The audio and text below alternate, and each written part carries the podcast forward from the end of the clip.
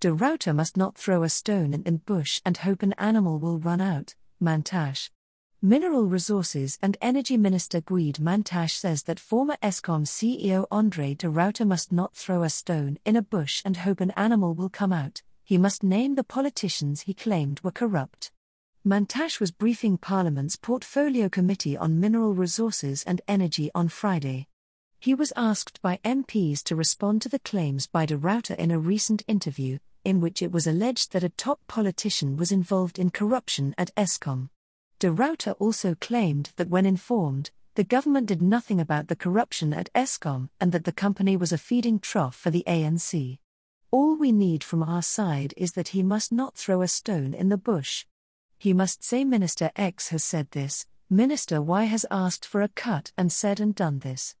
That is all we want from our side, because this thing of throwing a stone in the bush and hoping an animal will come running out is wrong, he said.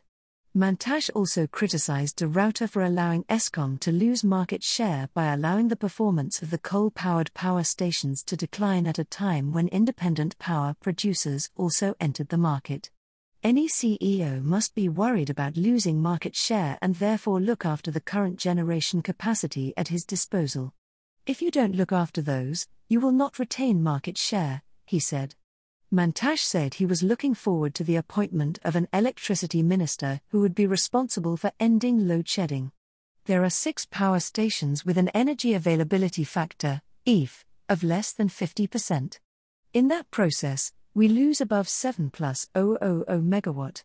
So if we want to deal with load shedding, there must be an emphasis on optimizing the power stations that are available and connected to the grid, he said. While renewable energy lobbyists claimed that additional renewable energy would end load shedding, this was a myth, as new projects have a lead time of 12 to 18 months or more. If you want to deal with load shedding, then it is not renewable energy that can do it. The electricity minister will focus on Eskom accelerating optimal performance, accelerate the procurement of emergency energy, ensure that SA is able to import electricity from neighboring countries, and put a greater focus on acquiring skills for Eskom. Asked about the likelihood of contracting a power ship to supply emergency power, Mantashe said the fact that Car Power Ship had not yet gained environmental approval was a different department's responsibility. We approved them because we thought they could help. People said they are expensive, but at 2.70 Rand a unit, there is nothing expensive about that.